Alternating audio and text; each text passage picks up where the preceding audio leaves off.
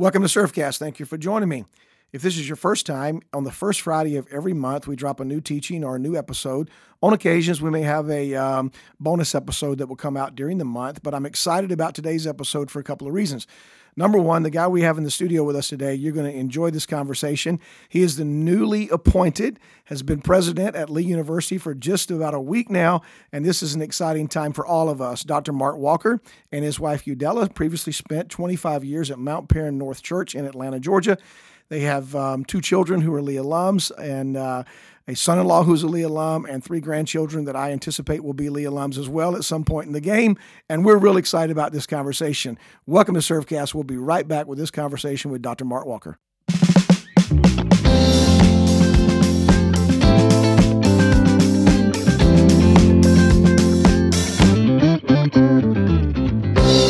Welcome back, Dr. Walker. Welcome to Surfcast. I'm glad you joined us. How are you doing today? I'm doing well, Dr. Lamb. Good to see you. Thanks for having me. Man, I'm excited. You know, we talked about this for the last few years that you've been at Lee, and I guess this is the uh, right time to have you on as a guest. This is going to be pretty exciting. Yeah, it took you three years to figure out that I might be okay to have on your program, so I appreciate that. You Yeah. know, you, you know, you got to do all the intel and get the background checks and all that before you just bring anybody on. So And and they gave you an appointment that will last for a while, so kind of you it's know worth maybe having me on. yeah. So you know, um, last uh, I think it was last month or the previous month or month before we had um, Dr. Paul Conn on, you know, which was a fantastic interview. It was kind of a closure to his 34 years, I guess it was 30, 34, yes, 34 years.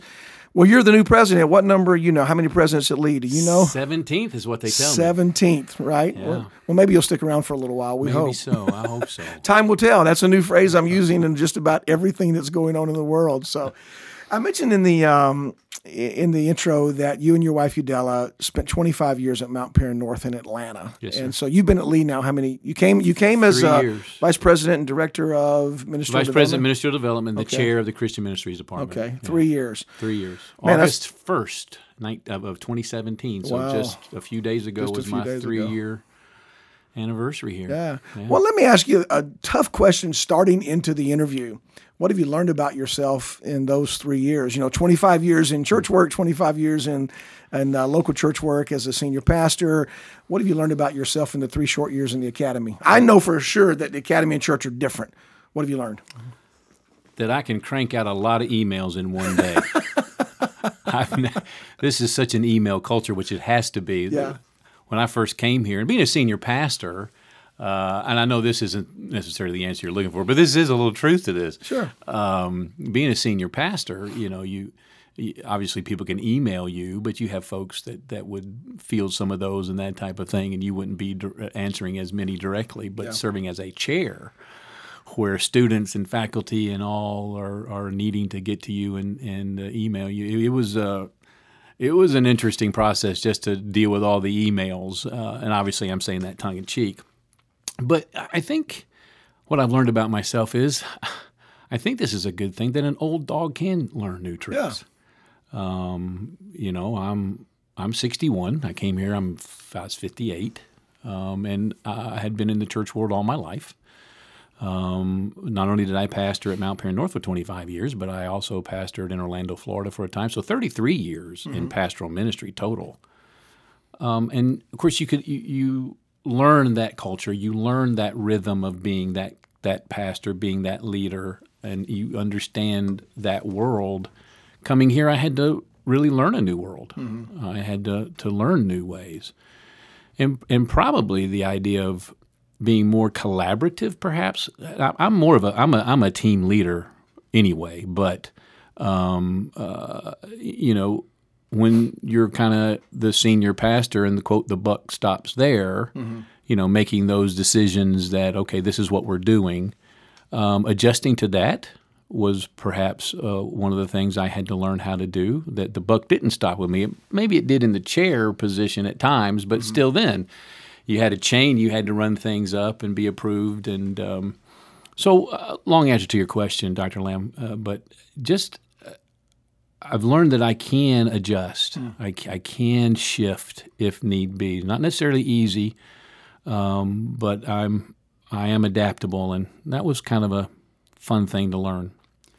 You you talk a lot about, and I've seen you model this whole idea of personal leadership. You know, you've done that over the years, and I would recommend our listeners to go back and catch the convocation episode. We'll be sure to put a link to it in the in the show notes of this last convocation in the spring of 2020, and you talked in depth a little bit in there about your coming to lead and your appointment. You know, God kind of making the way and all of that kind of stuff.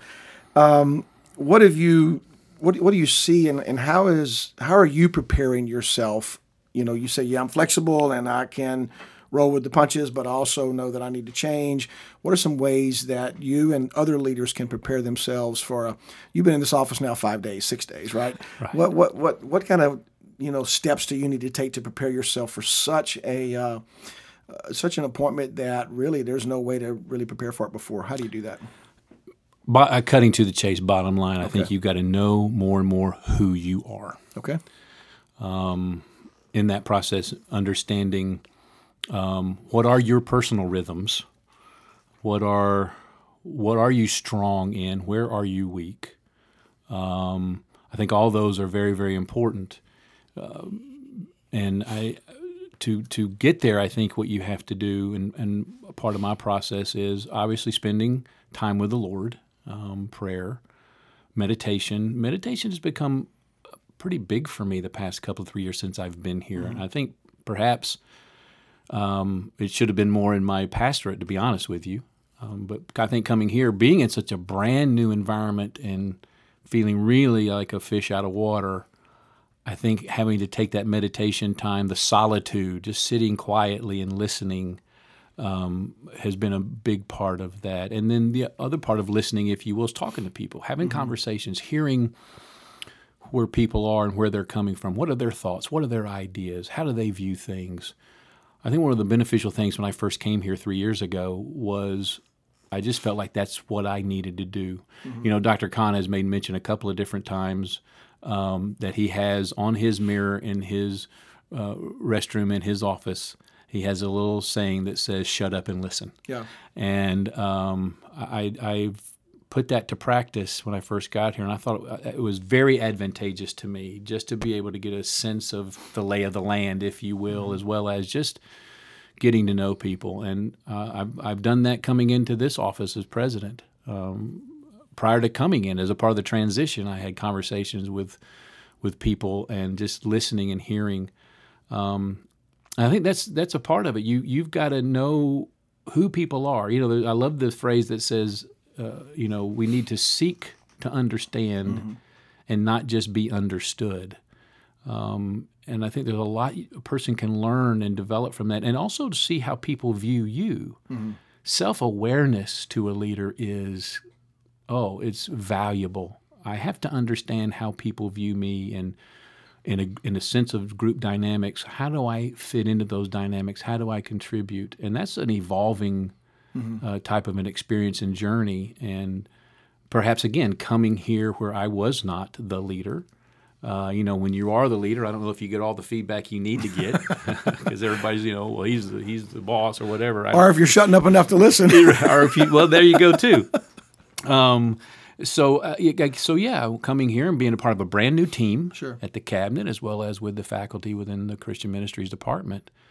Um, yeah, I had to really learn and and become astute to how how am I coming across with people? How am mm-hmm. I? This may be a, a, long answer to your. It is a long answer to your question, but um, so yeah, all those things. I think I think the more you can, and and and being aware of how. Let me go back to that point. Being aware of how people view you, um, and learning from that. But then at the same time, you also learning from it doesn't mean I just accept every way people view me. Right. learning from it is also understanding, okay, well, that person may view me that way, but that's not really who I am. Mm-hmm. Does that make sense what I'm saying? And so that's what I mean by you got to have the real sense of who you are, who you are in Jesus Christ. What are the gifts and talents and strengths you have that He's provided you? What are your passions? What are the burden? What are the things that really fuel you and and and um, fire you up to to to do? Mm-hmm. Um, and so I think all those things, conversations with people, being quiet before the Lord, reading. Reading is, I mean, I've been doing a ton of reading, reading a bunch of articles, and yeah.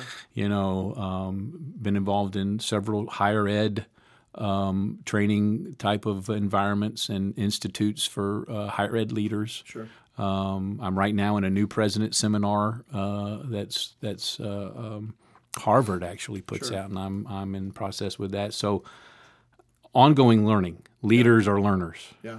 As soon as a, lear, a, leader, a, a leader stops learning, Mm-hmm. he or she stops being a leader, in my opinion. Mm-hmm. So that constant learning, um, developing, growing, improving, getting to the place where you say, I, I'm st- I have not arrived. There's more. There's more for me to learn. One, one of the things that we um, we champion the idea here at the university, I feel like, and in general, is to help develop students in a holistic approach, not just an academic journey, but also in their own faith development, you know, and those types of things. Knowing you like I know you, we've been friends for a while. You're an early morning riser, at least from the texts and the emails that I get. Sometimes at 5:30 in the morning or 6:30 in the morning, right? Yes, sir. Um, how you talked about rhythms a moment ago. Um, how did you learn to develop rhythms in your life, and how can you encourage students who are young and you know they don't really understand sometimes that to own the morning is valuable and important? Um, speak about rhythms for just a minute, and how can students develop those rhythms even while they're in the middle of a collegiate event Sure. or, or a collegiate atmosphere? It takes it takes great discipline, in in, in my opinion. Um, again, I think it goes back to even knowing who you are. Um, if you know yourself to not be an early riser, then where where are your where is your peak openness, or or where- when you feel you're the most alert? Maybe I put it that way. When when is that peak time for you? Um, now, if that's at a at a time when you are involved in a lot of things then how do you figure out a way to adjust in terms of where you can have that time to be and uh, um, focusing on uh, important things in decisions you're having to make or people you need to talk with or even uh, the time you might spend with the lord either in meditation or studying his word um, w- even for studying learning. When are, when are those peak times for you and learning that and then figuring the best way you can adjust schedule to, to make that happen. Now, if if if you can't adjust your schedule, if that's a difficult thing to do, then I think you had to figure out, okay, when when's kind of my next peak time, if you will. When's my one of those times for me, my peak time to be alert and to learn is morning. Now, uh, what got drilled in me as a as a boy growing up was my dad was an early riser. Yeah. And when we go on vacation, we we would get up at the crack of dawn. He loved to play golf. We'd get out and play golf, and a lot of times we'd go to Florida, so we want to get out there before it got too hot. So we're getting up at the break of dawn to go play golf. We're getting up at the break of dawn to go play tennis or something like that. That was he was such an early riser, and he would get us up for a lot of things. Us, me, my brother, and I. And uh, so I think that just kind of got drilled into me as a habit in some respects. But I uh, it became a, a way of life for me. And then too, being a pastor, and then when I was working on like um, my grad uh, school uh, um, uh, um, process and my PhD process, being a being a dad with, of young kids, being a senior pastor, I had to get up early in the morning to crank out a lot of work so that I could do what I needed to do in my office or to be available to my family throughout the rest of the day. So it, that's the discipline part of it too. Um, so I think a, a student just learning and recognizing when are they most alert and having the discipline that's the key. Right. I think the thing is, you know, we, we like to go out and be with our friends. Our friends like to hang out late at night or whatever. And then if our if our key time is in the morning, it's difficult to get up in the morning or whatever. I think even in scheduling classes, you know, looking at that, when is my when is my best me time? Not just just be make it all about me, Sure. but when I'm best alert.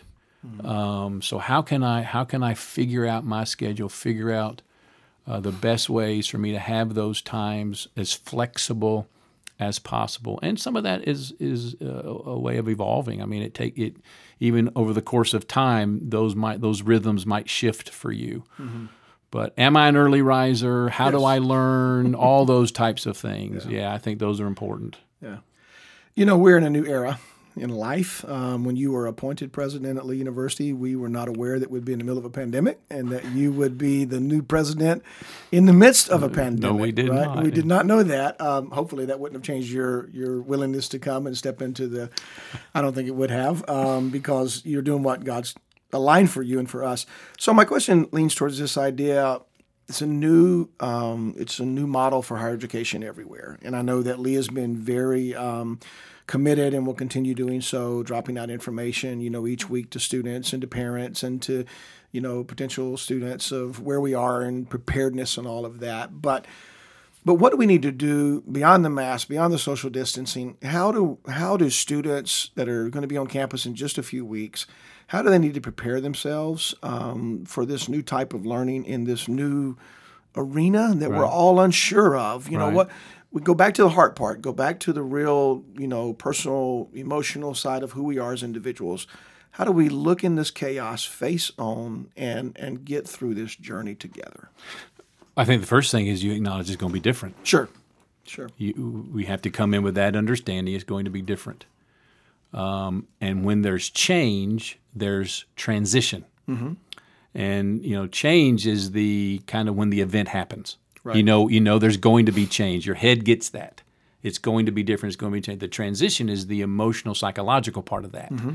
where I have to adjust my. Mo- it's not going to be like it was. I'm not going to be able to necessarily hang out with all my friends at around one table in the calf, if you will. I'm not going to necessarily be able to whatever. It's, it's going to be different, but different doesn't mean it's going to be bad or it's not going good. to be good. Mm-hmm. It still can be quite good. Um, so I think the idea you've got to just understand it's going to be different. I think the second is to be flexible mm-hmm. with that. Things are going to change. I have to be uh, like I talked about a moment ago about myself. I had to come in to be and be adaptable. I had to come. It was going to be different for me when I came to Lee, so I had to be adaptable, be flexible. I think that's it. I got to come in and I got to be flexible because mm-hmm. um, things will adjust and you may come in and things may be certain ways and then based on what's happening with the pandemic or whatever that may change and that maybe even some of the protocols become strict more strict mm-hmm. you know and and you guys got to be aware of that i think third third is the personal responsibility to be safe and the safety of others you know one of our values core values here is, is responsible citizenship mm-hmm. Well, you may be someone coming in going, you know what, I'm not so all concerned about COVID 19. I don't feel like I need to be wearing a mask and all that. Okay, that's cool for you. That's fine. However, mm-hmm. you're going to be around a number of people who feel differently. Right. And so maybe putting in as a responsible citizenship, citizenship the golden rule do mm-hmm. unto others as you would have them do unto you. Yep. Loving your neighbor as yourself it's an opportunity to practice that and say, okay, maybe I'm not as fearful or concerned about it, but others around me are. So I'm going to wear this mask. Mm-hmm. Mm-hmm. Okay, it's uncomfortable to me, but that's okay. I care about these people. Mm-hmm. I'm going to wear this mask. I'm going to practice social distancing. I'm going to wash my hands. Sure. The dorms, all that, I think that's a key thing. I got to come in here. It's going to be different, but it's going to be good still. Mm-hmm. I got to be flexible. I got to be able to shift and even allow myself, if you will, maybe even a little grieving. Sure. Oh wow, you know, I can't. This is not what we used to be, and I miss this and that and the other. Um, so uh, it's okay to do that. It's all right. Um, but being flexible to shift, but also taking the personal responsibility of safety. Mm-hmm. Um, and I, I, think so too. The uh, the need to really apply myself mm-hmm. to be a part of the solution, not necessarily just complain about the problem. Right. To apply myself, apply myself to helping things be good around here, applying myself to my studies. Mm-hmm. Yeah, this in-person hybrid model, sure, that's that's going to be different. Mm-hmm. You know, as we in the classroom, and as I say that, maybe some of our students don't even know, perhaps, but we're going to be going to a hybrid model in mm-hmm. about every class we have on campus.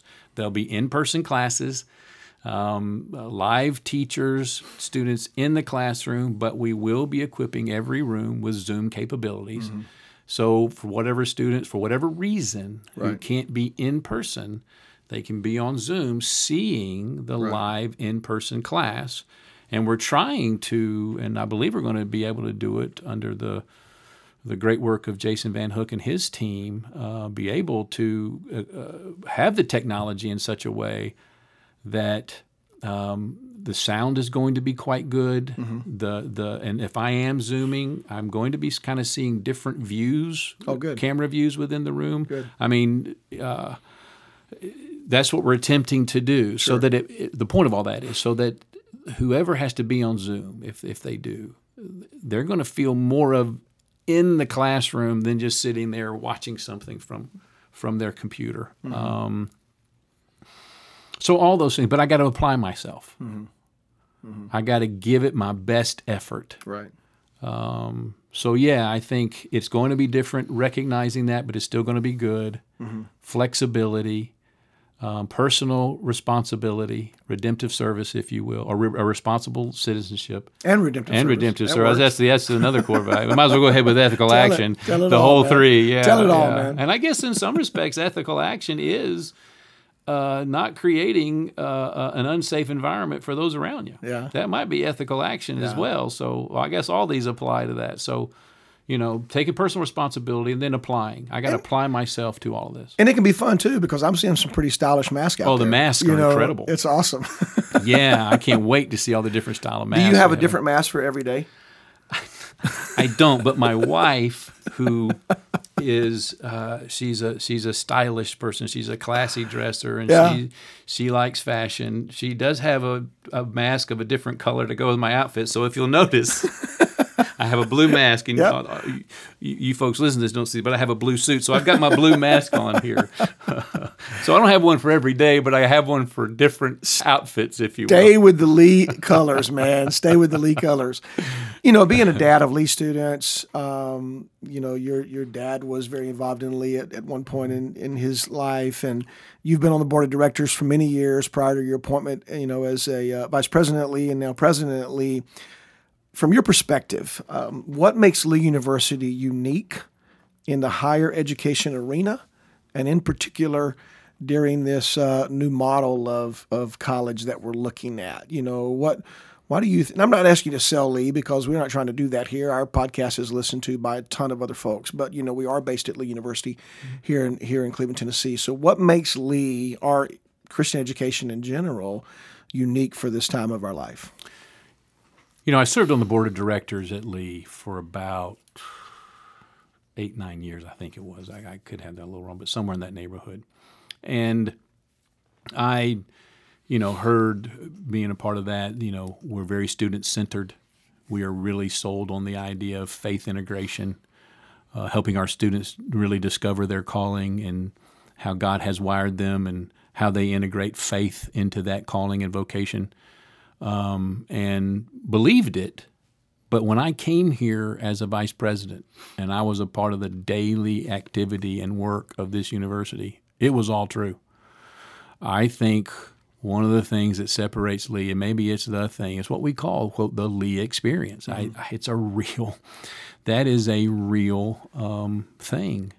Um, the the way we are very very student centered, Mm-hmm. and of course that begins with Dr. Conn. It flows out through our cabinet and then into our deans and chairs and into the faculty, and even to the staff in every way. This is what we are, mm-hmm. and um, just observing that, seeing that, and it was one of the things that really brought me here to Lee. Mm-hmm.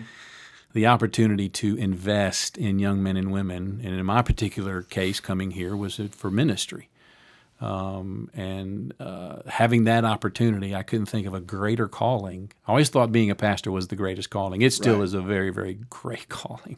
But to come and then maybe multiply myself, if you will, or to help other uh, young men and women from all over the world, you know, develop this. What an opportunity to really invest in and multiply yourself into, into these folks and, and for them to be around the world doing this. I, I can't think of something greater. And to see this now expanded out into the entire campus and having that opportunity with students from all majors and all disciplines. But I think that's that's what sets us apart. We're really sold on that. We mm-hmm. are very, very student centered, and we are very sold on about faith integration. Mm-hmm. Now, it's challenging, and we do it well some ways, and we don't do it so well others, but we're constantly working at it. We believe every person is called to have a relationship with God through Jesus Christ. That's the highest calling anybody can have. Sure. That's what we're all designed for.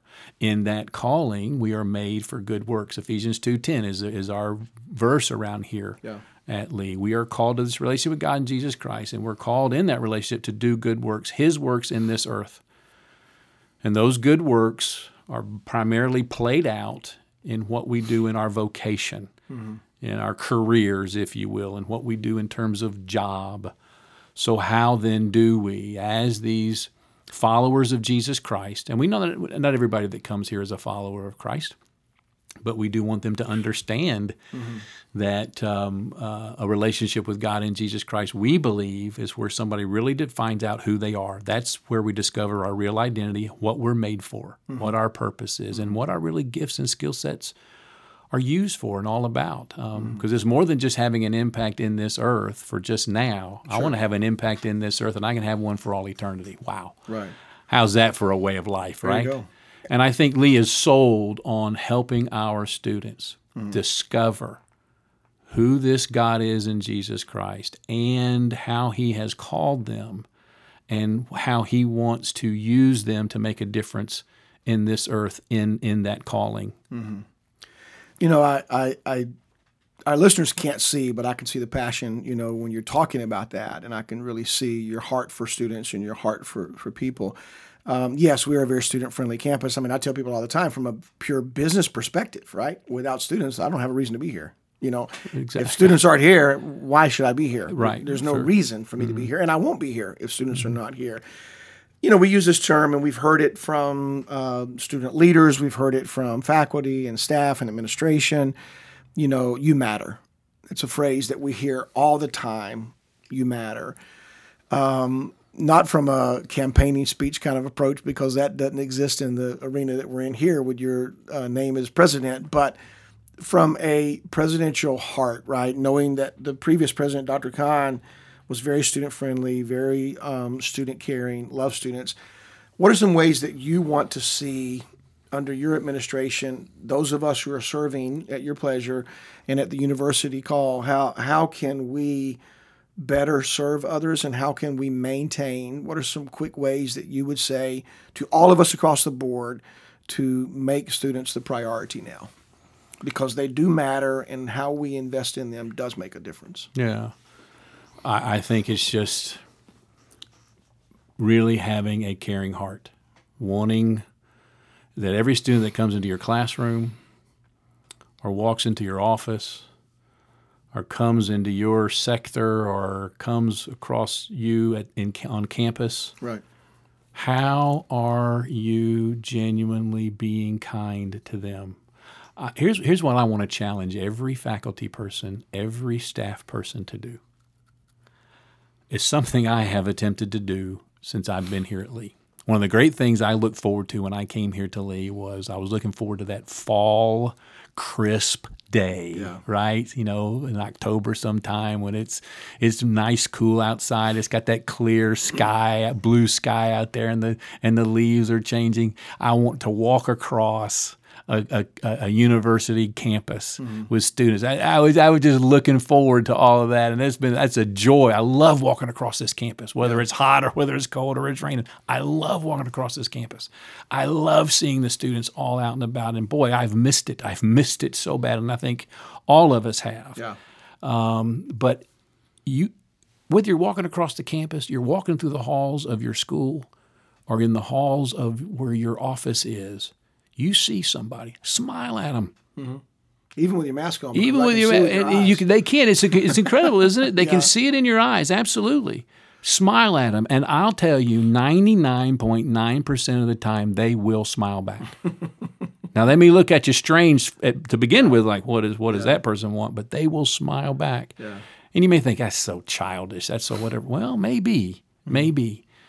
But in answering your question, I think if just genuine care, genuine concern, you know, what's behind that student showing up late to your class? I'm not condoning showing up late to the class, Right. But have we taken the time to find out why? What what's happening there? Mm-hmm. Why did that student seem to be copping an attitude? Okay, we don't like for our students to cop attitudes. We don't like for faculty to cop attitudes. We don't like for staff to cop. We don't like for presidents to cop attitudes. But what's behind that? Mm-hmm. Instead of writing somebody off, what what's behind that? Seek to understand sure. Sure. seek to understand. You know, I love, um, and I wish I had the message translation memorized, but I don't. But I love in 1 Corinthians where Paul says, I become all things to all people. I love what it says in the message, and I'm paraphrasing big time what it says in the message. And to some of my um, Christian ministry and theology colleagues out there who may be cringing that I'm even talking about the message translation, forgive me. No, um, just read it. Just read. It. but he talks about there. He says whether it's the religious or the irreligious, Yeah. it's the rich or the poor. He said, "My desire is I want to understand them. I don't want. I'm not going to compromise Christ." He says it, but I want to step into their world. Sure. I want to find out who they are for the purpose that I might be able to influence them towards the message. It says towards Jesus Christ. And again, I'm not saying we shove Jesus down people's throats, but I do believe, and it's easy. It's easy for us to get in our routines. It's easy for us as faculty, and I've I've taught ever since I've been here at Lee, uh, two classes a, a semester for the most part. Um, and it's easy for us to get into, you know, okay, I've got to, you know, I got to grade these papers, and I got to get this exam together, and I got to get this lecture put together, and you know, students may be falling asleep on us. And I know in your class, though, Dr. Lamb, they never fall asleep on you, do they? They're they're They right don't there. because I wake them up if they do. So but and, and it's easy for us to kind of get offended by that. Mm-hmm. Mm-hmm. And again, I'm not suggesting we condone any of this. My point is, sure. but before we go bringing down the hammer and just writing students off, Yeah. have we taken the time to get what's behind, no pun intended, sure. the mask? Yeah. Yeah. And I think if you have a difficulty smiling, you can buy the mask that has a permanent smile printed on the front of it, right? Which will be helpful for that. So, uh, Yeah. great, great conversation, great information. Let's shift. We have just a few more minutes left in this episode, but let's shift to a few other questions. Um, one of those meaning about, I think I would want to know, and most probably everybody else would want to know. You know, big decisions are made at top levels, and uh, you're obviously at the top level at Lee University, and you've made some pretty tough choices in your life and big decisions in your life. What's your process for that? How do you make those decisions, and um, what have you learned about yourself during those journeys? Yeah. I think going back to something I said earlier, I think you do have to shut up and listen. Yeah, You got to get the information. Got to make a tough decision. I need all the information I can possibly get about this so I understand what, what all the options might be, what all the ramifications might be, mm-hmm. depending on the decision that needs to be made. Now, if it's a cut and dried decision, that- that's a different animal. But if this is one where, okay, this could kind of go either way here, and what's the what's the best course of action? I need to get the information. And then I, I, I look to talk to folks who are privy or, or, or privy to the situation, if you will. Maybe my top leadership. Mm-hmm. Okay, sit down and help me help me sort through this. This is what I'm seeing. This is what I'm thinking. What are you seeing? What are you thinking? Getting feedback, getting counsel, right. if you will. Then, of course, putting it to prayer, talking to the Lord, getting a sense of what mm-hmm. what might He be saying to all this. And then mm-hmm. once you've gotten all that, and you've done all that due diligence, you, you make the call, you make the decision, and even with all of that, not everybody's going to be happy. Sure. It's just They a part. It's just a part of leading. Right. It's a part of leading. And I guess what I've learned through all of that, if you don't do that, I I guess what I've learned about making tough decisions, if you don't go about making tough decisions, it's going to be tougher yeah. down the road. I mean, you can lose credibility as a leader. You can lose morale among um, the people, um, among your staff or whatever. And so you can have, you might have, you might um, avoid short-term pain, avoiding tough decisions, but not long-term damage. Right. Um, and that you know, and timing is so big in tough decisions. I mean, Yeah. you know, when's the when when is the best time to do that? And it's a is probably for me the most challenging part of being a leader is making those tough choices um, and and when when does that have to happen? You know i've heard some uh, Sam Chand who is a leadership coach and uh, a leadership consultant. I've read quite a few of his books and i don't know that i fully agree with this but i'm and i probably shouldn't say this to be honest. I'm everybody's listening to this um, so for those listening i don't fully agree with this maybe But I'm going to posit it to you so you can decide if you will agree with it or not. Exactly right. he said he he said, you know, the best time to fire somebody as soon as you think it should be done. There you go. There you Now, go. I'm not saying I fully agree with that yet. I'm still processing. with Or that. that you're planning on firing or anyone. that planning on firing anyone. Thank you, thank you, Dr. Lamb. Appreciate that. But the, I think the point there is, you know, if if you as a leader, in looking at the information, everything I talked about, talking with folks, you've gotten all the feedback you can get. Obviously, with the Lord, and boy, you know this is really what needs to be done. Yeah. Putting it off is probably not the best way to go about it. Um, but I think too, I think that depending on what it is, especially if it's letting somebody go or that type of thing, unless again, it's like I said a moment ago, it's just cut and dry. They have done something so egregious, you have no choice. Right. Um, but I think you you look at, I think you look at benefit of doubt. I- You know, I think it's the whole idea of innocent before proven guilty. I think all those things have to come into play. There's two sides to every story. All those things, and a, a good leader, I believe, has to walk down that path of gaining all that information mm-hmm. before he or she can really make the right kind of decision. And, and I think what I'm hearing you say, and again, this is not about firing or hiring. I don't think at this point. I think it's about the process. And what I think I'm hearing you say, you know, is it's not easy to make tough choices, Oh, it's not at all. but you do them with you know wise counsel and influence from people you trust, and the self awareness as a leader from what maybe somebody else might perceive about your style of leadership or your personality or who you are, but yet they may or may not even be accurate. But you've got to take that into account to determine you Yes, know, sir. those types of things. Let's um let's ask just some a few questions just for fun. You know, these Okay. some just for fun. Um, what do you do to uh, to stay active? What do you do to uh, keep your mind and your body engaged? And and how do you do that? my favorite thing is to be with my family. Yeah. I love being with my kids, my grandkids. My wife is my best friend. Uh, we have a great time together, and when we get together, I try with all my efforts to not talk shop, if There you you, will, to talk about Lee when, we, when I was a pastor, not talk about the church. Can't always do that, but I really I love getting down on the floor and wrestling with my grandchildren. Mm-hmm. Love it with all my heart. Um, being with my family is one of the one of the favorite things I enjoy doing. I enjoy reading. Uh, I, I, I kind of read. I kind of binge read. It's kind of weird. I may go several months without reading, and then I'll read three books in like two weeks or something. It's kind of weird.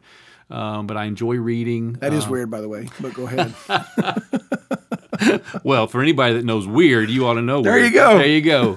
Uh, by the way, I love Dr. Lamb. He's a is a dear friend of mine. Um, we, it sounds like it, doesn't it? Yeah. Um, uh, and I, I I love sports. I do. I am. I'm a, I'm a uh, enjoy watching sports. Boy, not having it right now with all this is and then baseball finally started. Did you back. watch the opening game the other night? I did. I watched. Okay, here's the real question: Are you one of the fifteen hundred cutouts? Do you have your I don't have- is your face on a seat at the stadium? I don't have a cut. I should. I should. I'm a, I'm a big Braves fan, but I'm, There a, you I'm an avid baseball fan. Sure. I mean, I Sure. just love I love baseball, so I enjoy watching that.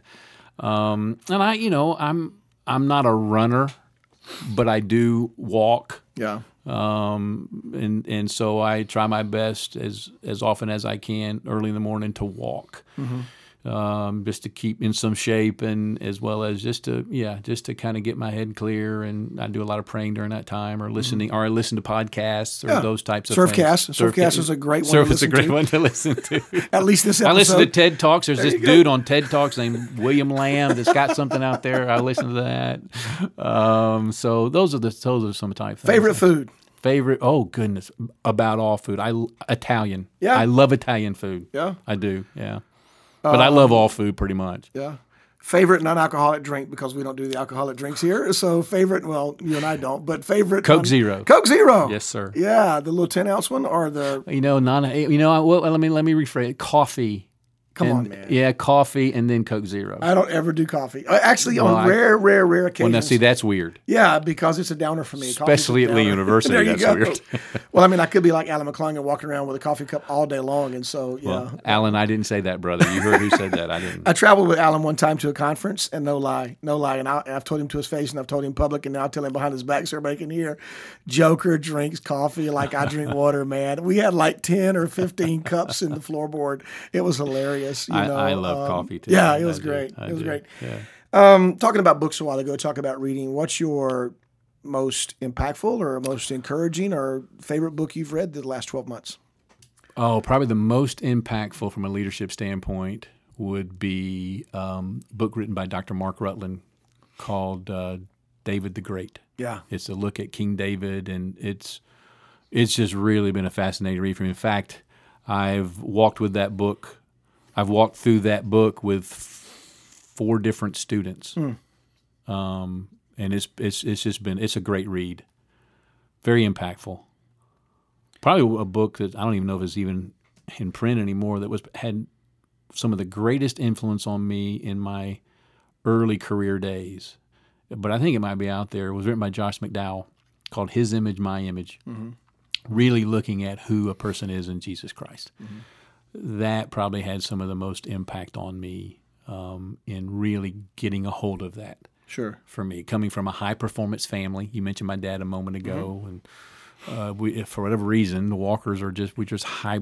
It's a high performance family, going all the way back to my grandfather, my dad's dad, my mom's dad just high achievers. It's just something that was part of our DNA. And living in that environment, you can find yourself trying to go, "Am I going to measure up? You know, do I have what it takes?" Kind of thing. And I and I've struggled with that in the past, and still struggle with it at times. I think it's a human tendency in a, in a lot of folks. But anyway, this book by Josh McDowell, His Image, My Image, I think it might be still out there, um, was just very helpful in me sorting through the whole performance based acceptance idea and that who I am is based on how well I do. And um, he, he just, th- that book just really did a lot in transforming my understanding of that. There's a lot of definitions of a lot of heroes in the world, right? So as a child, who was your favorite hero? And now, you know, who do you consider to be a hero in your life today? Wow. Boy, that's a great question. The. Lone Ranger may have been mine when I was a kid. When I, don't- was a kid, I don't know. when I was a kid, it was it was between Roy Rogers, which some of our students won't even know who Roy Rogers is. History book, man, look it up. Yeah, Roy Rogers and Batman. Probably, Batman. probably those, those two. Uh, today, uh, you, you talking about the fantasy superheroes, or you you go. talking? Are you talking? Are you talking real Your call. It's My a question call. for you're, you're the, You you're the answer. this may sound so typical, but I, honestly, my dad Yeah.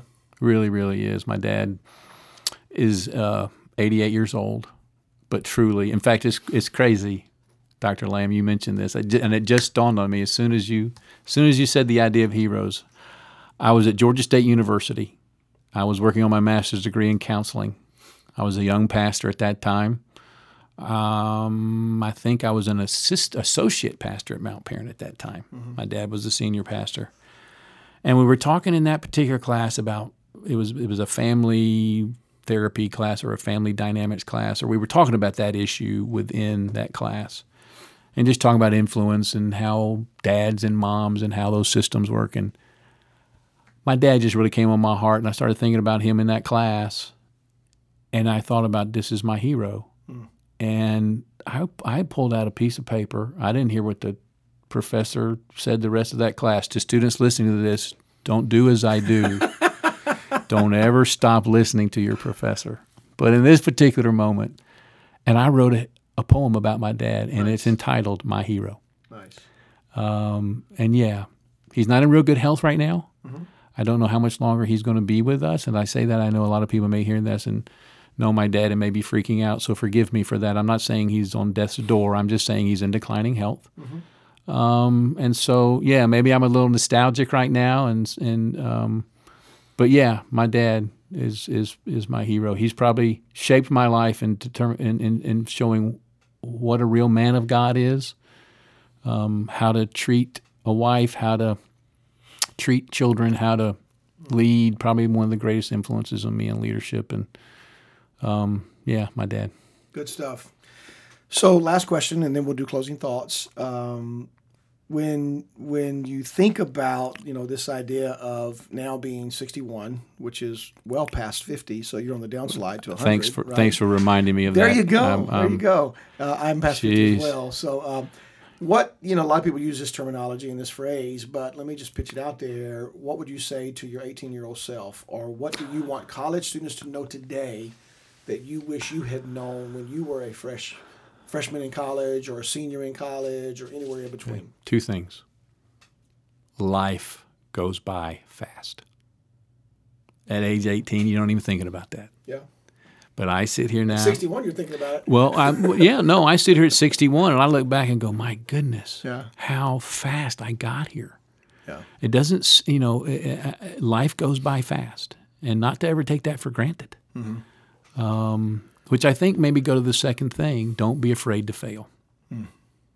Don't be. I'm not saying go go find failure or go try to fail. Don't be afraid to fail. You know, be willing be willing to try new things. I think in my growing up, I um, I, I struggled with the fear of failure, and and so I think I maybe lost out on some probably some pretty cool opportunities because I was just afraid. Got to go back to that performance thing I talked about a moment. I was just afraid to try because I, what if I failed? And so, um, yeah, life goes by quickly. You know, take advantage of every opportunity that you might get that you feel like this would be worth going into, and don't don't be afraid to fail at it. Because one of the best ways we learn is when we fail. Yeah, this is true. Um, we have a number of we have a number of listeners, uh, thirty five plus countries, um, literally all over the U.S. Um, closing thoughts that you want our listeners to know today um, before we leave. Yeah, God loves you. He has proven that through the life, death, burial, and resurrection of Jesus Christ. Um, he has a life for you um, that isn't absent pain, it's not absent hardship, but it provides uh, an ability, a strength, a hope that will get through any hardship and difficulty and provides us the greatest opportunity by which we can impact the lives of other people in a very profound, positive way, um, not just for now, but for all eternity. Um, and I think that's what Lee is all about, and that's why I'm here. Great. Dr. Walker, thank you for joining me today on ServeCast, and uh, maybe we won't wait uh, four years before we invite you back. So it'll be good. Thank you, sir. Hey, folks, thanks for joining us today. And as always on ServeCast, I remind you that we're made for more. We're made to impact the world with the goodness of Christ. We do that by reflecting His image to the world of chaos. So, I'd like you to take for a moment, and I'd like for you to listen to this Lee U worship tune and contemplate this conversation today and figure out ways and areas in which you might need to make the necessary changes in your life to be the greatest example that you can be to this world today. Until next time, have a great day.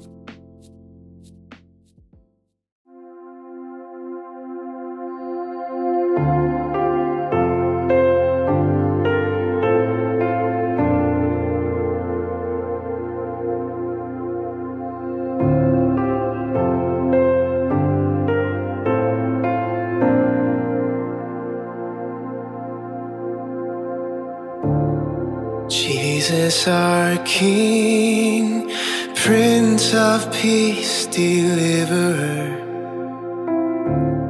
Jesus, our hope, Lamb of God, Messiah. Fully man, fully God. You took on flesh to make us whole. And we will worship your name. With every breath, surrender all. Emmanuel, God, you are with us. Your presence, Lord, is dwelling in us. But we wait for you to return to the world that you saved.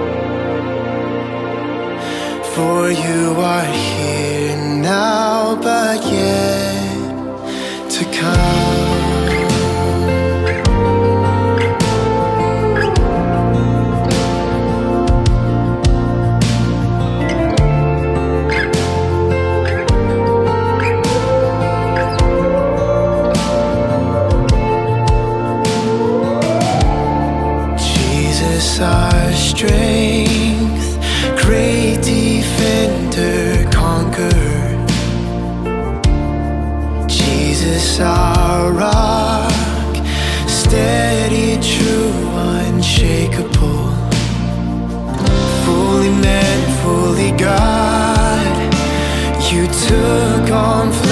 to make us whole.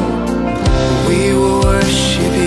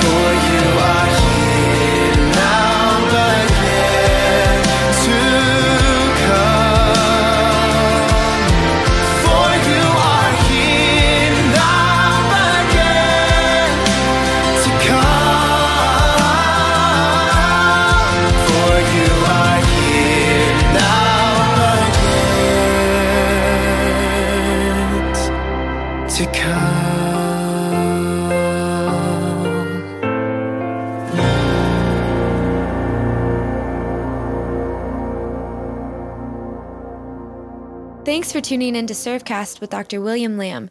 Be sure to follow us on Instagram at ServeCast to stay updated on special guests and future episodes.